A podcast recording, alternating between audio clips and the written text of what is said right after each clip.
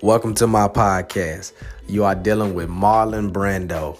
You can call me Brando or you can call me Marlon. Either way, put it together, you have knowledge. Understand, I will drop knowledge each and every podcast because I love to spread the wealth.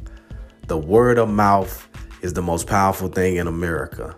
To become anything, you have to use your mouth. You want to be president, you must debate to win. So if you want to be the ruler of where you are, then make sure that you have the knowledge and you have acquired the speech to be all you can be. All right? Knowledge is key. Remember that. I will drop knowledge each and every podcast.